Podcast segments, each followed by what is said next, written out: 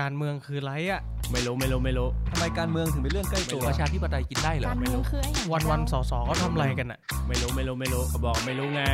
สวัสดีครับ ขอต้อนรับเข้าสู่รายการการเมืองเรื่องใกล้ตัว พอดแคสต์ที่จะมาทำให้การเมืองกลายเป็นเรื่องใกล้ตัวสำหรับทุกคน ผมสอสอเท้งนัตพงษ์เรืองปัญญาวุฒิผมสสเติ้ลวรพพวิริยโรธทำไมการเมืองถึงเป็นเรื่องใกล้ตัว ถ้าอยากรู้มาติดตามฟังพวกเรากันนะครับ สวัสดีครับ ทุกท่านวันนี้ให้พี่ก๊อฟเป็นคนเปิดรายการดีกว่าเนื่องเรามีแขกรับเชิญพิเศษอ่าอ่าค่ะ สวัสดีทุกคนนะคะ ก็ก๊อฟก็ยังอยู่กับพักก้าวไกลนะคะ ไม่ได้ไปไหน ครับ วันนี้ก็เลยมาคุยกับพี่เทงแล้วก็พี่เติ้ลครับ รายการชื่ออะไรนะคะพี่ก๊อฟมาออกรายการพี่ก๊อฟพี่ก๊อฟยังจำชื่อรายการของผมกับเติ้ลไม่ได้เหรอครับเนี่ยก็ไม่ใช่รายการพี่นี่ค่ะอ๋อเสียใจอะอืมการเมืองเรื่องใกล้ตัวครับวันนี้อืมวันนี้เป็น EP ที่ 4.1 อ่า ดีนะที่พูดเองเพราะเกิดจะพูดว่าอ๋อการเมืองเป็นเรื่องของทุกคนนะคะ เกือบเกือบจำจำเป็นอันนี้ไงเพราะเราพูดอยู่ตลอดเวลาว่าการเมืองเป็นเรื่องของทุกคนครับอืมอ่าอืมครับ ก็เป็นที่มาว่าเราวันนี้เราเชิญแขกรับเชิญครับนะก็จริงๆก็ไม่ใช่คนอื่นคนไกลอืมก็เป็นพี่ก๊อฟสสธันวารินครับนะครับ อดีตสสไหมจริง ๆ ต้อง ไม่อยากจะมาพูดว่าเป็นอดีตนะครับพี่ก๊อฟก็ยังเป็นเราสสพวกเราก็ยังในดวงใจถือว่าเป็นสสของพรรคก้าวไกลอยู่ใช่นะครับอืมค่ะก็เชิญมาให้ คุยกันในพอดแคสต์ครั้งนี้ค่ะวันนี้จะชวนพี่ก๊อฟมาแลกเปลี่ยนประสบการณ์ชีวิตหลังจากอ่าการเป็นสสผมกับครับเติ้ลยังไม่เคยผ่าน moment นั้นของชีวิตอะพี่ก๊อฟอยากลองไหมคะขอเปลี่ยนถ่ายแบบปกติได้ไหมแต่ไม่เอาแบบพี่ก๊อฟว่ามันมันสะเทือนใจไปหน่อยอืมนะค่ะ ก็ ตอนนี้ก็กลับไปทำอาชีพเดิม คือก่อนครับที่จะเป็นสสเนี่ยเราก็เป็นอาชีพผู้กำกับภาพยนตร์ผู้กำกับซีรีส์อยู่แล้วตอนตอนนี้พอไม่ได้เป็นสสแล้ว เราก็กลับไปทำอาชีพเดิมค่ะ ตอนนี้ก็กำกับซีรีส์อยู่สองสามเรื่องคุยงานเรื่องอืมเอ่อการทำหนังเรื่องอะไรอยู่ครับอืมครับค่ะ แล้วนอกจากทำซีรีส์กำกับซีรีส์แล้ว ก็ยังเข้าสภาอยู่นะฮะทุกวันนี้บางคนอาจจะไม่รู้ว่าเอ้ยพอไม่ได้เป็นสสแล้ว ยังทำงานเกี่ยวข้องกับพักอยู่หรือเปล่า จริง ๆ แล้วตำแหน่งในพักเราก็ยังเป็นโฆษกอะยังเป็นเขาเรียกว่าเป็นทีมครับโฆษกพักก้าวไกลอยู่ แล้วก็ในรัฐสภาเองเราก็ยังเข้าประชุมอยู่เรื่อยๆนะโดยที่เอ่อหลังจากที่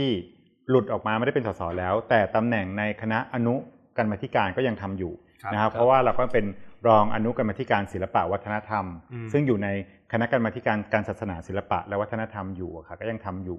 ครับและตอนนี้พักก็มอบหมายหน้าที่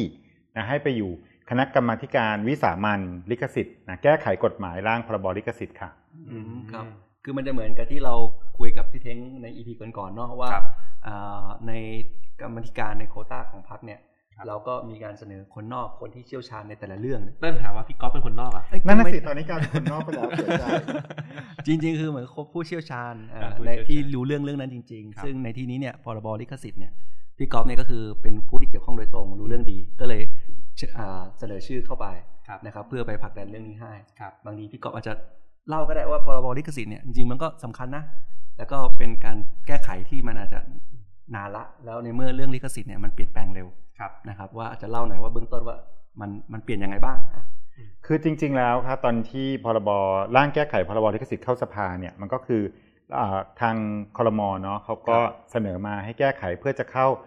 ไวโป้นะเข้ากับลิขสิทธิ์ของทั่วโลกที่เขาเอ่อเขาเรียกว่าจอยกันอยู่ในเรื่องกฎหมายตัวเดียวกันในการใช้ลิขสิทธิ์ทั้งในประเทศระหว่างประเทศใช่ไหมคะ เสร็จแล้วคราวนี้เนี่ยเขาก็ยื่นมาเพื่อจะให้รัฐสภาของเราเนี่ยแก้อืมใช่ไหมคะ แล้วก็รับหลักการมาเรียบร้อยตั้งคณะกรรมาธิการ ซึ่งตรงเนี้ยค่ะมันมันมันแก้อยู่ไม่กี่ข้อครับนะฮะเรื่องเอ่ออายุของผลงานภาพถ่ายเอ่ยก็ดีนะฮะแล้วก็มีอีกสองสาเรื่อง แต่พอเราเข้าไปนั่งตรงนั้นเนี่ยซึ่งพอพักมอบหมายหน้าที่ให้เราเข้าไปนั่งเป็นคณะกรรมาธิการเนี่ยเราก็เลยคุยกันนะท่านประธานคณะกรรมาธิการก็บอกว่า เออเอ่อ การที่เรามาทำแก้กฎหมายเนี้ยงั้นเรามาลองคุยกันตั้งแต่ต้นไหมว่าใครอยากแก้ตรงไหน พอดีกับตัวเราเนี่ยเราก็ถือว่าเป็น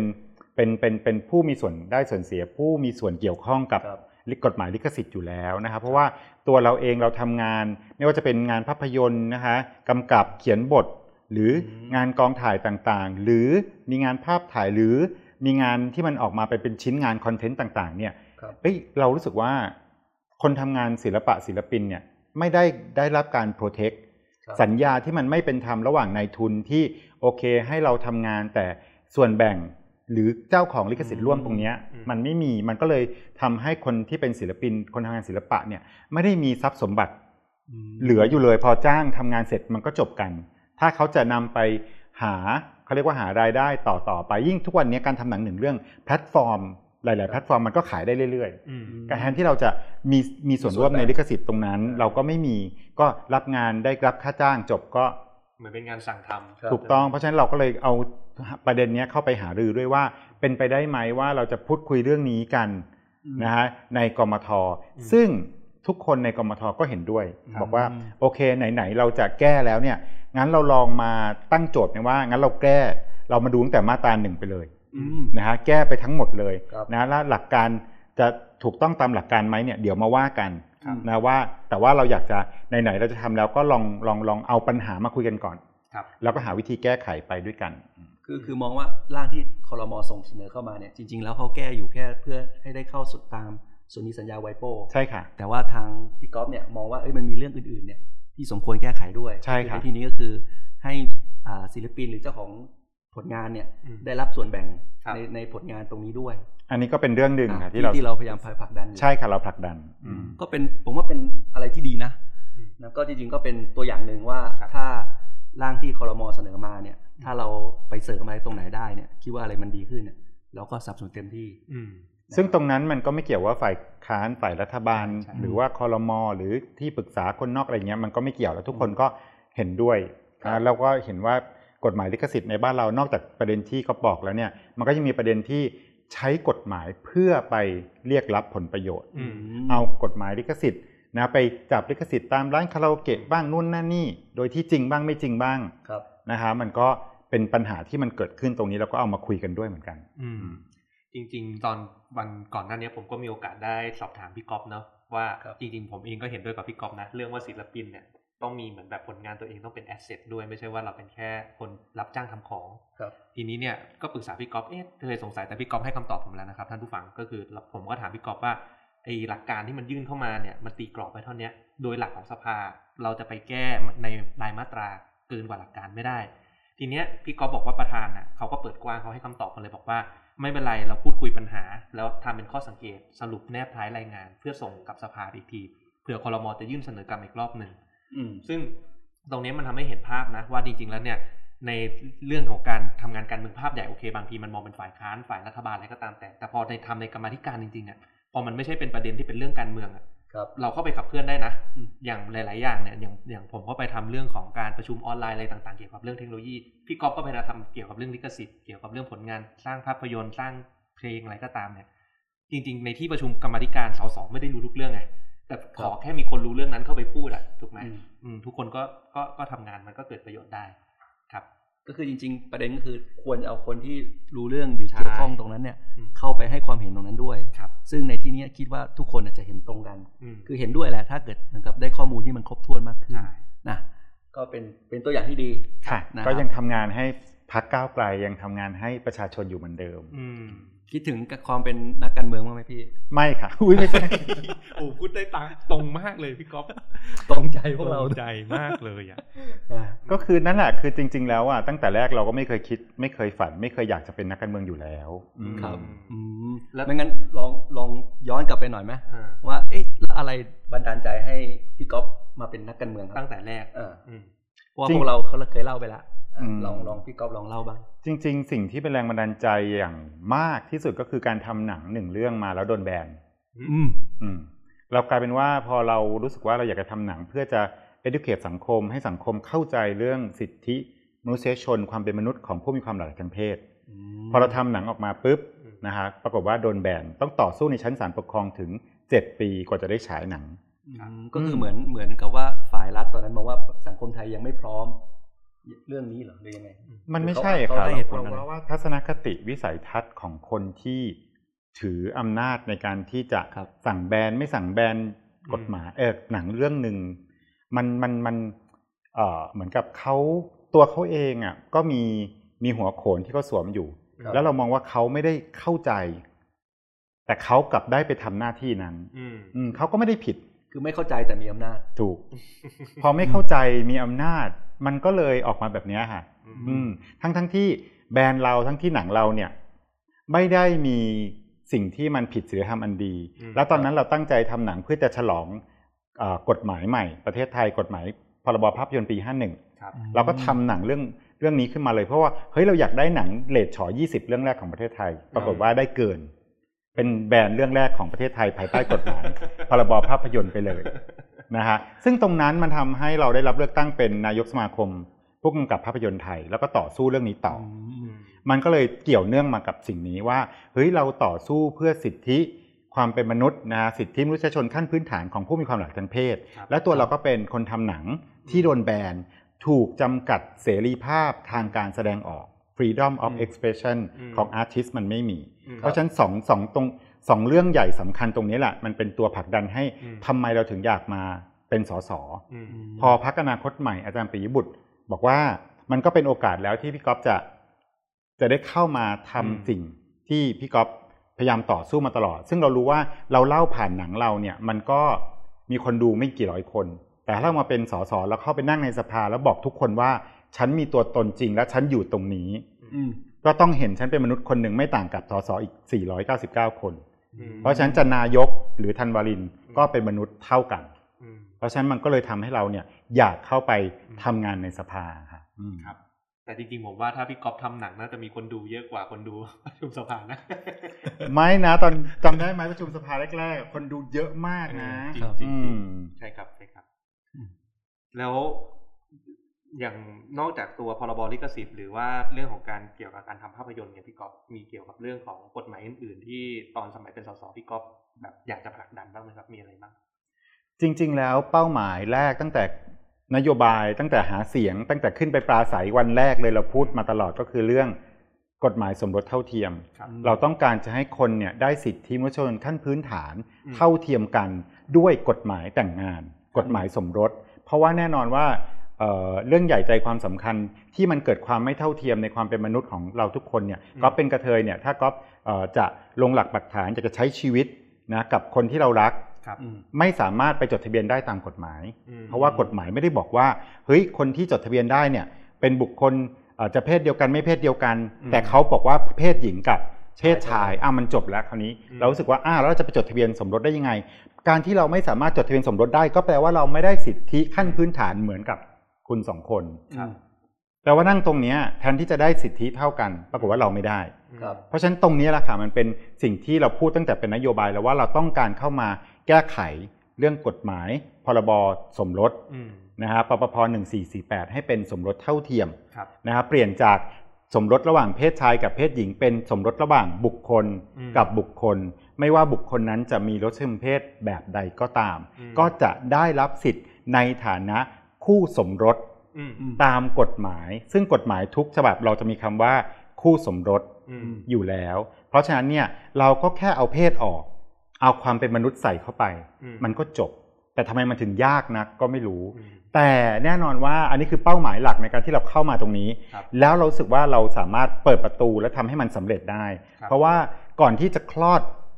สมรสเท่าเทียมออกมาเราก็กังวลมากว่าเฮ้ยคนจะเข้าใจไหมสังคมจะเข้าใจไหม แต่พอเราปล่อยออกมาแล้ว ปรากฏว่ามันเอ่อขึ้นแฮชแท็กอืมเทรนด์ทวิตเตอร์อันดับหนึ่งสมรสเท่าเทียมอืมแล้วก็พ่อแม่พี่น้องนะชาวทวิตเตียนทุกคนก็อืมช่วยกันนะทำอินโฟกราฟิกให้มันเข้าใจง่ายๆ แล้วช่วยอธิบายสังคมช่วย educate ร่วมกัน ใครไม่เข้าใจก็ช่วยอธิบายกันครับแล้วมันก็ทำให้ เว็บไซต์ของรัฐสภานะฮะที่เปิดให้คนเข้ามาแสดงความคิดเห็นอืมนะฮะซึ่งก่อนหน้านี้กฎหมายต่างๆเนี่ยก็ไม่ได้มีคนเข้ามาสักเท่าไหร่ครับปรากฏว่าเข้ามาเป็นล้านเป็นล้านเลยแล้วคนเป็นล้านคอมเมนต์เกือบอืมหกหมื่นคอมเมนต์อืมซึ่งไม่เคยมีกฎหมายไหนทำได้แบบนี้มาก่อนอืมเพราะฉะนั้นตรงนี้เราก็ถือว่าเป็นความภาคภูมิใจ แน่นอนว่าเรายังผลักดันไม่สำเร็จ เพราะมันยังไม่ได้ผ่านมาเป็นกฎหมายอืมแต่เราทำให้สังคมนะฮะได้ได้รู้จัก สิ่งนี้แล้วอืมได้ educate ได้ทำความเข้าใจร่วมกันไปแล้วอืมซึ่งเราก็จะหวังต่อไปว่าพวกเรานะฮะจะไปผลักดันครับให้มันเกิดขึ้น แล้วมันผ่านในสภาให้ได้ ไม่ว่าจะเป็นทั้งในสภาเราก็ต้องไปอธิบายไปล็อบบี้นะครับไปอธิบายให้สสทุกคนเข้าใจครับตอนที่ก่อนที่จะโดนเด้งออกมาเนี่ยอืมนะเรากินข้าวอยู่ก็มีสสพักอื่นเขาไม่เข้าใจเขาก็เดินเข้ามาบอกก็ครับอธิบายให้พี่ฟังหน่อยเถอะพี่อยากรู้จริงอืมๆว่าไอ้สมรสเท่าเทียมกับ พรบคู่ชีวิตเนี่ยอืมมันแตกต่างกันยังไงอืมเออเราก็โอเคพี่มานั่งคุยกัน ก็นั่งกินข้าวแล้วก็อธิบายให้เขาฟังอืมว่าสิ่งที่เอ่อจริง ๆ ก่อนหน้าที่เราจะเข้ามาทำงานตรงเนี้ยเราก็สนับสนุนพรบคู่ชีวิตนะคะครับนะแต่พอเราเข้ามาศึกษาจริงจังแล้วเราปรากฏว่าเฮ้ยหลักการมันไม่ได้จริง ๆ เพราะพรบคู่ชีวิตบอกว่ามันเป็นการจดทะเบียนสมรสของเพศเดียวกันอืมอันนี้คือหนึ่งอย่างแล้วอืมเพศเดียวกันปั๊บเอ๊ะ แล้วถ้าเกิดว่าอืมตัวก๊อฟเองใช่ไหมคะเกิดมาเป็นเพศชายใช่ไหมคะอืมแล้วไปชอบอืมกับอืมบุคคลบุคคลหนึ่งซึ่งเขาอาจจะเป็นเพศหญิงโดยกำเนิดนั่นแหละอืมแต่ว่าตอนนี้เขาเลือกเพศสภาพที่เขาจะเป็นผู้ชายครับเพราะเราก็มองเขาเป็นผู้ชายคนหนึ่งครับและเขามองเราเป็นผู้หญิงคนหนึ่งอืมแล้วเราจะไปจดทะเบียนสมมติพรบคู่ชีวิตอืมเราจดไม่ได้อืมเพราะว่าอะไร เพราะว่าอ้าวคุณเป็นผู้ชายผู้หญิงนี่ครับคุณต้องไปจดสมรสสมรสธรรมดาเราก็อ้าวอืม แปลว่าอะไร แปลว่าตอนนี้หลักการมันไม่ได้ มันหลักการของพรบคู่ชีวิตมันยิ่งทำให้เราแปลกและแตกต่างใช่ใช่เพราะว่าคำถามคือเมื่อเราเป็นคนเท่ากันครับครับใช่ไหมคะทำไมเราไม่สามารถใช้กฎหมายตัวเดียวกัน ในการจดทะเบียนสมรสได้ล่ะอืมทำไมเราต้องใช้กฎหมายแยกออกไปของเราต่างหากคนเดียวอืมครับแปลว่ามันทำให้เราเนี่ยยิ่งแปลกและแตกต่างอืมเพราะฉะนั้นหลักการมันก็ผิดอยู่แล้วอืมหลักการมันไม่ได้ส่งเสริมให้เห็นความเท่ากันอืมนะหลักการมันไม่ได้อยู่บนพื้นฐาน สิทธิมนุษยชนขั้นพื้นฐานที่ทุกคนได้อืมแต่มันผลักให้เราเป็นตัวประหลาด เมื่อเราเป็นบุคคลผู้มีความหลากหลายทางเพศ เราต้องไปใช้กฎหมายตัวอื่นอืมซึ่งไม่ใช่ตัวเดียวกับทุกคนครับว่าก็จะเข้าใจได้ง่ายที่สุดอืมจริงๆมีประเด็นน่าเสริมในเรื่องว่าความเป็นกฎหมายฉบับเดียวคนละฉบับเนี่ยบางคนอาจจะแบบเอ้ยคิดว่าเรามันเรื่องนั่งเรื่องมากว่าเป็นกฎหมายฉบับเดียวกัน ถือว่าเท่าเทียมคนละฉบับไม่เท่าเทียมหรือเปล่าจริงๆไม่ใช่นะไอการที่ไปสร้างกฎหมายฉบับใหม่ออกมาเนี่ย บางอย่างคุณไปไล่แบบปรับ ตามสิทธิของคู่ชีวิตเดิมที่เขาได้รับไปจนครบแบบมันทำไม่ได้ คุณต้องไปนั่งไล่แก้กฎหมายทั้งหมดไงอย่างยกตัวอย่างพี่ก๊อฟเคยเล่าให้ผมฟังในกรณีมึงบอกว่า ถ้าเป็นร่างของที่คลมเสนอมาเนี่ยพรบคู่สมรสเนี่ยคู่ชีคู่ชีวิตเอ่อเออคู่คู่ชีวิตขอโทษครับ ถ้าเป็นร่างที่เขาเสนอมาเนี่ย เป็นแฟนกันเผาให้กันไม่ได้ พูดง่ายคือจะจ่ายแบบเขาเรียกว่าอะไรนะค่าทำทำศพหรือว่าคือแบบที่เขาคือการที่เอ่อพรบคู่ชีวิตเนี่ยสิทธิต่างๆ ที่จะได้ให้เท่ากับคู่สมรสเนี่ยมันไม่เท่ากันนไม่เหมือนกัน อืมเพราะฉะนั้นเมื่อเราแก้ถ้าเราแก้เป็นสมรสเท่าเทียมก็แปลว่าอืมคู่สมรสทั้งหมดมันก็ได้เท่ากันทุกอย่างใช่โดยปริยายใช่ในความเหมือนเหมือนกับชายหญิงทุกประการคือมันเหมือนคืออธิบายว่า คำว่าคู่สมรสเนี่ยมันอยู่ในหลายอีกหลายกฎหมายมากถูกสิบสิบเป็นร้อยเลยว่าอืมคู่สมรสจะได้สิทธิ์อะไรอืมแต่ถ้าเกิดเราทำพรบคู่ชีวิต คือคุณนับเป็นแค่คู่ชีวิตเนี่ยอืมถ้ามันเป็นสิทธิ์ของคู่สมรสอืมคุณก็จะไม่ได้รับสิทธินั้นใช่แล้วมันก็ทำให้มีความแตกแยกระหว่างใช่คู่ชีวิตกับคู่สมรสทั้งที่จริงๆแล้วเนี่ยมันเป็นสิทธิ์ของบุคทุกบุคคลอืมในการจะเลือกสมรสกับใครที่ตัวเองรักและอยากเป็นสมรสด้วยอืมถูกโดยที่ไม่สนใจว่ารสนิยมทางเพศอะจริง ๆ แล้วมันมัน มันหลากหลายได้อืมใช่ถูกไหมครับ อันนี้คือคือหลักหลักการสำคัญที่ใช่ที่ผมคิดว่าก็พักอนาคตใหม่แล้วก็พักเก้าวไกลเนี่ยอันนี้ปักวาระได้ครับนะครับ จริงๆก็ต้องถามพี่เกาแล้วว่า รู้สึกภูมิใจแค่ไหนหมายว่าอยากอยากจะแชร์อะไร ให้ฟังไหมว่าเอ้ยสิ่งที่พี่ก๊อฟเจอมาตลอดจนมาถึงวันเนี้ยที่เราสามารถขับเคลื่อนเรื่องนี้ได้เนี่ยเผื่อเป็นอินสปิเรชันให้ให้คนอีกหลาย ๆ คนรู้สึกว่าเฮ้ยมันพวกเราสามารถทำได้ลุกขึ้นมาทำเรื่องอะไรที่มันเป็น เป็นสิทธิ์ของเราอยู่แล้วอะอืมให้มันสำเร็จได้ คือถึงแม้วันนี้ยังไม่สำเร็จนะ แต่ผมก็คิดว่าที่ได้มาถึงทุกวันเนี้ยมันก็เป็นมูลหมายที่อืมคือคือถ้ามองว่าย้อนไปสามปีก่อนเนี่ยก่อนที่มันจะมีพรรคอนาคตใหม่หรือเลือกตั้งเนี่ยอืมไม่มีใครนึกนะครับอืมว่าว่ามันจะมาอืมมาถึงจุดนี้ได้อืมอันนี้เผื่อพี่ก๊อฟลองเล่าหน่อยจะให้อาจจะไปอ่าอินสปิเรชันให้ใครหลายคนได้ จริง ๆ ถ้าถามว่าภูมิใจ ก็ภูมิใจตั้งแต่วันแรกที่มาสมัคร พรรคอนาคตใหม่แล้วครับเพราะว่าตอนนั้นเนี่ยมันก็เป็นที่พูดถึงไปทั่ว เพราะว่าประวัติศาสตร์การเมืองไทยไม่เคยมีกระเทยแต่งหญิงมาก่อนอืมไม่มี openly แบบ คนที่เปิดเผยเต็มที่ว่าเฮ้ยเราเป็นกระเทยแล้วแบบอยากเป็นสสจริง ๆ ณเวลานั้นแล้วพอเราประกาศตัวปั้งเข้าไปในข่าวปุ๊บมันก็มีคนมาเขาเรียกว่าแสดงความคิดเห็นกันอืม เหมาะสมไม่เหมาะสมตรงนั้นแหละ วินาทีแรกที่คนบอกเหมาะสมไม่เหมาะสม มันเกิดการแลกเปลี่ยนเรียนรู้ มันเห็นแล้วว่าสังคมเราเนี่ยกำลังมองไปทิศทางไหน แล้วคนที่สนับสนุนเราก็เยอะมากอืมแล้วพอเราได้เป็นสสกระเทยคนแรกครับของประเทศไทย แล้วเราวินาทีที่เราไปยืนเป็นสสอยู่ในสภา แล้วเราบอกว่าเฮ้ยเราคือ represent เราคือผู้แทนของคนที่เป็นผู้มีความหลากหลายทางเพศอีกอืมหลายล้านคนในประเทศนี้อืมเพราะฉะนั้นจริง ๆ ตั้งแต่วินาทีนั้นเนี่ย เราก็รู้สึกว่าเราทำสำเร็จแล้วอืมประตูบานที่มันปิดตายไว้ตลอด ไม่เคยมีใครเปิดอืมอืมให้เห็นว่าเราก็เป็นมนุษย์คนหนึ่ง และสามารถเป็นผู้แทนราษฎร และสามารถทเท่าเทียมกับทุกคนที่เป็นสสที่เป็นผู้แทนมาเหมือนกันเนี่ย ทั้ง500คนเนี่ยมันมันมันเห็นความเท่าเทียมเกิดขึ้นแล้ว ประตูบานนั้นมันได้เปิดแล้วเราเชื่อว่ามันจะไม่มีวันถูกปิดได้อีก เพราะฉะนั้นเนี่ยต่อให้ก๊อฟไม่ได้เป็นสสแล้ว ทุกวันนี้หรือจะไม่ได้เป็นอีกเลย แต่ก็มั่นใจว่าประตูบานที่มันเปิดไปแล้วเนี่ย มันจะมีคนหลั่งไหลเข้ามา มันจะมีคนที่เห็นสิ่งนี้เป็นเป็นเป็นเป็นแรงบันดาลใจ มันต้องมีกระเทยที่อยากเป็นสสอืมก่อนหน้านี้กระเทยถูกฆ่าตัดตอนความฝัน ไม่กล้าแม้แต่จะฝันว่าจะเป็นสสอืมแต่ทุกวันนี้เรามั่นใจว่าเด็กที่เกิดมา เด็กที่อ่าเป็นนักเรียนอยู่ เด็กที่เห็นทั้งหมดเนี่ยเขาจะเกิดแรงบันดาลใจ และมีความฝันกล้าที่จะมีความฝันว่า จะเป็นนักการเมืองที่เป็นกระเทยให้ได้ เพราะฉะนั้นเมื่อก่อนเราไม่เคยกล้าฝัน ทุกวันนี้เราสร้างให้มันเป็นจริงแล้วให้ทุกคนสามารถฝันที่จะเป็นได้เหมือนกันอืมคือพี่ก๊อฟอาจจะไม่ใช่เป็น LGBT ที่เป็นสสคนแรกอืมเอ้ยพี่ก๊อฟเป็นสสคนแรก แต่จะไม่ใช่คนสุดท้ายอ่าอ่าก็พูดอย่างนี้ดีกว่า มั่นใจว่าไม่ใช่คนสุดท้ายแน่นอน เรามั่นใจไม่ใช่ว่าคนสุดท้ายในการในเลือกประเทศตั้งไทยครั้งต่อๆไป จะต้องมีสสกระเทยพาเหรดเข้ามา เพื่อเป็นผู้แทนราษฎรอีกเยอะแยะอืมอืมนะ ผมว่าก็เป็นเป็น inspiration ที่ดีนะครับอ่าแล้วแล้วสิ่งที่เราผลักดันไปก็คือเรื่องสมรสเท่าเทียมอืมแล้วพออ่ายังมีอะไรที่พี่ก๊อฟยังมองว่ายังยังเป็นเหมือนกับยังค้างอยู่ไหมว่าเอ้ยอยากผลักดันเรื่องนี้จังเลย แต่ว่าเรื่องนี้มันยังไม่มีความคืบหน้าเท่าเท่าเรื่องอะอย่าง LGBT ที่ที่พี่ก๊อฟได้ผลักดันไป ใช่ครับเพราะคนก็จะด่าเยอะเหมือนกัน เพราะว่าตอนที่เราแถลงนโยบายเข้ามาเนี่ยเราครับพูดเรื่องศิลปะวัฒนธรรมครับแล้วเราก็เป็นอดีตนายกสมาคมผู้กำกับ แล้วเราเป็นผู้กำกับหนัง เพราะฉะนั้นเนี่ยครับคนที่อยู่ในวงการเนี่ยก็จะคาดหวังกับเราอืมมากพอสมควร แต่ว่าปรากฏว่าผลงานที่มันโดดเด่นแล้วมันทำให้เอ่อมีชื่อเสียงในการที่เป็นสสก็คือเรื่อง LGBT ใช่ไหมคะอืมครับเพราะฉะนั้นเนี่ยก็จะมีหลายคนมากว่า เฮ้ยทำแต่เรื่องกระเทยทำแต่เรื่อง LGBT ไม่เห็นทำเกี่ยวกับภาพยนตร์สักที ทั้งทั้งที่ในความเป็นจริงแล้วอะ ในการอภิปรายในสภานะครับไม่ว่าจะเป็นสสสเองก็ดี ไม่ว่าจะเป็นไทย PBS เองก็ดี ไม่ว่าจะเป็นกองทุนสื่อปลอดภัยสร้างสรรค์เองก็ดี หรือกระทรวงวัฒนธรรมเองก็ดีเนี่ยเราก็อภิปรายเรื่องนี้ตลอดครับนะครับจนจนบางทีเราก็ต้องบอกว่าเฮ้ยเอ่อขอโทษนะครับทุกคนจริงๆเราเป็นฝ่ายค้านอืมเนาะเราไม่ได้เป็นฝ่ายรัฐบาลอืมแต่เราก็พยายามจะตรวจสอบและตั้งข้อสังเกตตั้งคำถามกับการทำงานครับเกี่ยวกับนโยบายศิลปวัฒนธรรมอยู่แล้วเรื่อยอืมๆโดยเฉพาะอย่างยิ่งเนี่ย ไม่ว่าจะเป็นเอ่อที่นายกบอกจะทำหนังทหารอืมเราก็ออกมารักต่อชาติหรือเปล่าต้าน แล้วล่าสุดเป็นหนังรักชาติอีกอืมเราก็ออกมาต่อต้านนะอืมตั้งคำถามว่าคำว่ารักชาติเนี่ยชาติเท่ากับประชาชนหรือเปล่าอืมนะฮะเราเราเราก็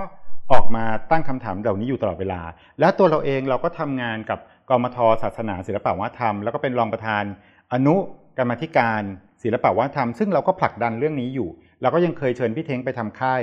นะค่าย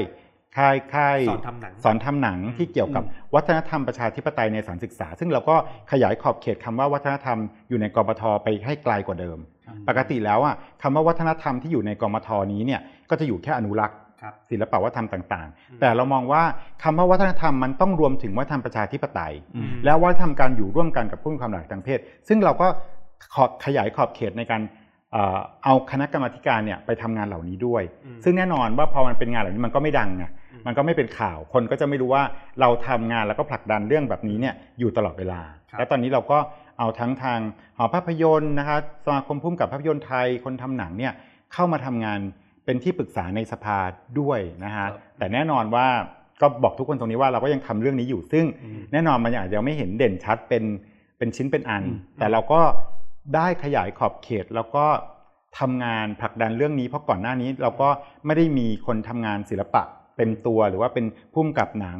เข้ามาทำงานกรมทนี้จริงจังครับใช่ไหมคะเพราะฉะนั้นพอเรามาอยู่ตรงนี้เนี่ยเราก็ได้ขยายขอบเขต แล้วก็พูดคุยกับสสทั้งรัฐบาลและฝ่ายค้านด้วยกันว่าเฮ้ยอืมสิ่งที่เราทำมันควรจะมีขอบเขตที่มันกว้างขวางขึ้น ซึ่งทุกคนก็กรมทนี้น่ารักค่ะไม่ได้ทะเลาะกันก็ทำงานด้วยกันอย่างดีอืมก็จริง ๆ ก็เข้าใจได้ อาจจะเหมือนที่เราหลายคนอาจจะมีโดนคำถามนี่แหละว่าอืมเอ้ย ทำไมไม่ได้มีผลงานอะไรมากมายอืมก็ข้อจำกัดหนึ่งก็คือเรายังเป็นฝ่ายค้านอยู่ครับดังนั้นเนี่ยก็สิ่งที่เราทำได้ก็อาจจะเป็นแค่อภิปรายว่าอืมเสนอแนะหรือโต้แย้ง จริง ๆ กฎหมายก็เสนอได้นะ แต่เสนอไปก็เป็นร่างการเมืองหมด คือเราเสนอเยอะมากนะกฎหมายแล้วก็โดนตีตกอืมกันอยู่ตลอดเวลา แต่จริงๆ ถ้าเราอยากเห็นผลงานพวกเรานะฮะก็เลือกเราเป็นรัฐบาลให้ได้นะคะครั้งหน้าหาเสียรับรองได้เห็นแน่นอนค่ะอืมหรือหรือเราลองเป็นน้ำจิ้มหน่อยไหมพี่ก๊อฟว่าถ้าเราเป็นรัฐบาลและเรื่องภาพยนตร์เนี่ยที่พี่ก๊อฟ เคยคิดไว้ถึงตอนเข้ามาเป็นนักการเมือง อยากทำอะไรบ้างคือจริง ๆ แล้วนะครับจริง ๆ พูดบ่อยมาตั้งแต่หาเสียงเองก็ดี อภิปรายอืมงบประมาณแผ่นดินอืมเองก็ดี เพราะเรามองว่าตอนเนี้ยกระทรวงวัฒนธรรมเองนะฮะทำงานแบบทำงานเกี่ยวกับภาพยนตร์ หรือเกี่ยวกับเอ่อสินค้าทางวัฒนธรรมเนี่ยได้แบบสเปะสปะอืมแล้วก็คำว่ากระทรวงวัฒนธรรมของเราเนี่ยเน้นไปทางด้านอนุรักษ์อื มมากกว่าที่จะพัฒนาแล้วก็พูดถึงความก้าวหน้า และเห็นความสำคัญของเออสินค้าทางวัฒนธรรมจริงจังทั้งที่ตัวเองพูดอยู่ตลอดเวลาว่ามี role model เป็นเกาหลี แต่ไม่สามารถทำอะไรที่ได้เพียงเศษหนึ่งส่วนร้อยของเกาหลีได้เลย เพราะว่าอะไรคะ เพราะว่าวิสัยทัศน์ไม่มีอืมนะฮะเรามองว่าทั้งรัฐมนตรีกระทรวงวัฒนธรรมข้าราชการต่างๆเนี่ยไม่ได้มีวิสัยทัศน์ในการทำงานอืมถามว่าคนที่มีมีไหมมี คนที่ไปดูงานมาบ่อยๆ ไปดูเกาหลีไปดูฝรั่งเศส ไปดูทุกที่เนี่ยมี แต่พอกลับมาปุ๊บเนี่ยซึ่งเราก็ไปคุยนะคะ ตอนที่เราเข้าทำงานเป็นสสใหม่ๆเราอยู่กมทแล้วก็เอ่อบอกประธานกมทว่าเราต้องการไปคุยกับกระทรวงวัฒนธรรมคุยกับรัฐมนตรีอืมแล้วก็พูดให้ฟังนะคะว่าการที่เราจะพัฒนาวงการภาพยนตร์ไทยได้เนี่ยต้องทำอย่างไรบ้างหนึ่งสองสามสี่นะคะ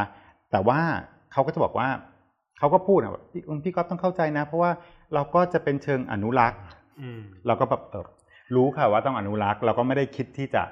เอ่อไม่อนุรักษ์ แต่แน่นอนคำว่าอนุรักษ์ต้องไม่ใช่การดองเค็มแช่แข็งวัฒนธรรมอืมวัฒนธรรมมันเปลี่ยนแปลงทุกวินาทีครับเพราะฉะนั้นเราต้องตามไม่ทัน แล้วเราต้องเข้าใจว่าวัฒนธรรมเนี่ยเมื่อถูกแช่แข็งไว้มันก็แปลว่าตายไปแล้วอืมแต่เราต้องเอามาพัฒนาต่อยอด วัฒนธรรมเหล่านั้นเนี่ยมันจะต้องมีชีวิตอยู่ เพราะว่าคนในปัจจุบันไม่ได้ย้อนอดีตกลับไปอยู่ในอดีตอืม แต่เราอยู่ในปัจจุบันใช่ไหมคะ เราพัฒนามาจากวัฒนธรรมที่อยู่ในอดีต เพราะฉะนั้นเนี่ยการที่เราจะต่อยอดสิ่งเหล่านั้นเนี่ยมันต้องมีวิสัยทัศน์อืมแล้วก็มองให้เห็นความก้าวหน้า และสิ่งที่สำคัญมันมีโรโมเดลที่สามารถทำตามได้เลยอยู่แล้วอะอืมทำไมไม่ทำครับอืมเพราะฉะนั้นเนี่ยนะครับเพราะฉะนั้นคือถ้าจะให้ลงลึกเรื่องภาพยนตร์เนี่ยเดี๋ยวมาอีกเทปหนึ่งต่างหากเลยก็ได้นะฮะอืม เราจะได้รู้ว่าเป็นน้ำจิ้มก่อน เป็นน้ำจิ้มก่อนแล้วกันอ่าเป็นนะน้ำจิ้มว่า ถ้าเราจะพัฒนาวงการถ้าเป็นรัฐมนตรีกระทรวงวัฒนธรรมเนี่ยจะทำอะไรได้บ้างอืมผมเชียร์พี่ก๊อฟมากเลยเนี่ย จังหวะเนี้ยก่อนที่จะเป็นรัฐมนตรีพี่ก๊อฟอยากให้พี่ก๊อฟทำหนังเรื่องหนึ่งเอาแบบประวัติชีวิตรักชาติหรือเปล่าหนังรักชาติได้ไหมหนังรักชาติได้เพราะชาติแปลว่าประชาชนประชาชนอ่าชาติในที่นี้ต้องต้องเป็นใช่ความหมายว่าประชาชนถูก ทำหนังแบบ inspire เด็กอะให้ภาพแบบลบภาพนักการเมืองโกงภาพกันนักการเมืองเลวออกไปอะอืมคือมันมันสามารถที่จะมีคนที่เขาอยากจะเข้ามาเปลี่ยนแปลงสังคมได้ เราต้องมีซอฟนี่ต์ก็พาวเวอร์เอาเอาชีวิตพี่ก๊อฟก็ได้นะอืมเออ เป็นเหมือนคนตัวเล็กๆอะคือก่อนหน้านี้ก็เป็นแค่ประชาชนตัวเล็กๆแต่ว่าเรารู้สึกว่า เอ้ย เราประสบปัญหาอะไร แล้วเราคิดว่าเรื่องเหล่าเนี้ยมันต้องมาขับเคลื่อนทางการเมืองอืมอะเราก็เลยตัดสินใจที่จะอืมก้าวมาเป็นการเมือง แล้วก็ผลักดันถึงแม้ว่าจะมีโดนต่อ ต่อต้านอะไรมากมายเนี่ยแต่ว่ามันก็ก็มาได้ผมว่ามันได้นะพี่ อืมมันได้ค่ะ แล้วก็อยากทำมากอืมแล้วทุกคนเนี่ยคือเชื่อไหมว่าผู้กำกับประเทศนี้อยากทำหนังการเมืองไหมทุกคนอยากทำอืมที่แน่นอนคือผู้กำกับหนังผู้กำกับซีรีส์ผู้กำกับต่าง ๆ เนี่ย ทุกคนเป็นคนที่เขาเรียกว่าอะไรอะมีอินสปิเรชันอืมครับแล้วเราก็ปฏิเสธไม่ได้ว่าการเมืองเป็นเรื่องของทุกคนครับแล้วยิ่งโดยเฉพาะอย่างยิ่งผู้กำกับหนังเนี่ยการที่จะเล่าเรื่องมนุษย์เนี่ย มันยากมากที่จะเล่าแยกคนออกจากการเมืองอืมเพราะตั้งแต่เกิดมาจนตายก็เกี่ยวกับการเมืองอืมตื่นนอนจนหลับไปหรือขณะหลับอยู่แล้วก็คือการเมืองอืมใช่ไหมคะ เพราะฉะนั้นเนี่ยถามว่าพุ่มกับทุกคนอยากเล่าไหมอยากเล่าอืมแต่การนำทำหนังหนึ่งเรื่องซีรีส์หนึ่งเรื่อง มันไม่ได้แค่คิดเป็นภาพในหัว แล้วก็ออกฉายจอได้เลยนี่อืมมันต้องมีกระบวนการลงทุนครับมันต้องใช้เงิน เพราะฉะนั้นนายทุนในประเทศเราอืมซึ่งก็เกี่ยวเนื่องผูกพันเกี่ยวกับ รัฐบาล การผูกขาดทางการค้าต่างๆ นานา เพราะฉะนั้นเนี่ยอืมการที่จะทอืมำผลงานหนังซีรีส์เหล่านี้ออกมามันต้องใช้เงินอืมและช่องทางการออกอากาศอืมอืมเพราะฉะนั้นมันมันไม่ใช่เงินน้อยๆอะอืมการทำหนังกับซีรีส์เป็นศิลปะที่ใช้เงินเยอะมากอืมอืมเพราะฉะนั้นเนี่ยมันก็ต้องมีเงินครับมา support อืมแล้วก็ที่สำคัญคือพื้นที่อืมที่จะไม่โดนแบนอืม พื้นที่ที่จะไม่โดนจำกัดสิทธิเสรีภาพทางการแสดงออก ซึ่งแน่นอนเราจะเห็นชัดเจนว่ารัฐบาลประยุทธ์อืมที่อยู่นี้ชอบมากคือการปิดหูปิดตา เมื่อมีอะไรก็จะปิดปิดปิด จะแบนจะห้ามไปหมดทุกอย่างครับเพราะฉะนั้นเขาเขากลัวอะไรเขากลัวความจริงอืมอืมเขากลัวคนที่จะตื่นรู้อืมเพราะฉะนั้นซีรีส์เหล่านี้หนังเหล่านี้มันคือสิ่งที่ทำให้คนดูแล้วตื่นรู้ enlighten อืมเข้าใจสิ่งที่เกิดขึ้น แต่ก็จะถูกสกัดกั้นโดยช่องทางของรัฐอืมเพราะรัฐก็จะกลัวคนฉลาดอืมตอนแรกว่าเป็นเนื้อหาสบายๆสบายเนอะสบายไม่สบายไม่สหนับากยแล้วมากครับแต่ก็ก็เป็นเป็นเกรินที่ดีว่าเรื่องภาพยนตร์ครับ ค้างไว้เลย เป็นอีกเรื่องใหญ่อีกเรื่องหนึ่งที่ผมว่าเอามาเล่ากันได้ใช่นะครับ ว่าเอออย่างที่บอกว่ามันเป็นการสื่อสารอย่างหนึ่งในการเป็นอ่า educate ครับ เป็นมันเป็นเครื่องมือใน educate ประชาชนได้ว่าเอ๊ะทำอย่างไรให้เขาเข้าใจอ่าอืมบริบททางการเมือง บริบทวัฒนธรรมหรือบริบทสังคมครับที่มันมีกลุ่มคนบางคนมันมีอยู่จริง ที่อืมอยากต้องเรียนรู้ในการใช้ชีวิตอยู่ร่วมกันอืมอะก็ครับเก็บไว้เท่านี้พอไหมครับ เดี๋ยววันไว้ EP ถัดๆไปเชิญพี่ก๊อฟมาวนเวียนกันไปเรื่อยอ่าๆนะให้พี่ก๊อฟมาเล่างานในกรรมาธิการที่ไปขับเคลื่อนบ้างอะไรบ้าง ยินดีค่ะอ่า ก็อาจจะค้างเนี่ยลิขสิทธิ์กับเรื่องภาพยนตร์อืมผมว่าน่าสนใจครับได้ครับ ถ้าอย่างนั้นก็เอ่อพี่ก๊อฟมีอะไรอยากกล่าวทิ้งท้ายให้ท่านผู้ฟังไหมครับ มาเยือนรายการเราแขกคนแรกของเราเลยอ่าอ่าก็ไม่ใช่คนสุดท้ายนะคะแล้วก็ไม่ใช่ครั้งสุดท้ายด้วยเดี๋ยวมาต่อๆไปเรื่อยๆครับครับได้ก็ขอบขอบคุณนะครับสำหรับวันนี้นะครับพี่ก๊ขออฟบคุณค่ะครับครับ สวัสดีครับ สวัสดีครับ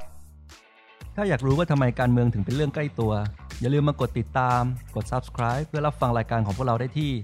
YouTube Apple Podcast Spotify หรือช่องทางอื่น ๆ ที่ทุกท่านสะดวกอย่างจูฟก็ได้นะครับสำหรับใครที่ต้องการติดตามการทำงานของพวกเราสองคนอย่างใกล้ชิด เพื่อทำให้การเมืองกลายเป็นเรื่องใกล้ตัวมากขึ้น ก็เข้าไปกดไลค์กดติดตามแฟนเพจของพวกเราได้ที่สสเทงนัตพงษ์เลืองบรรยาวุฒิและสสเติ้ลวรภพวิริยโรธ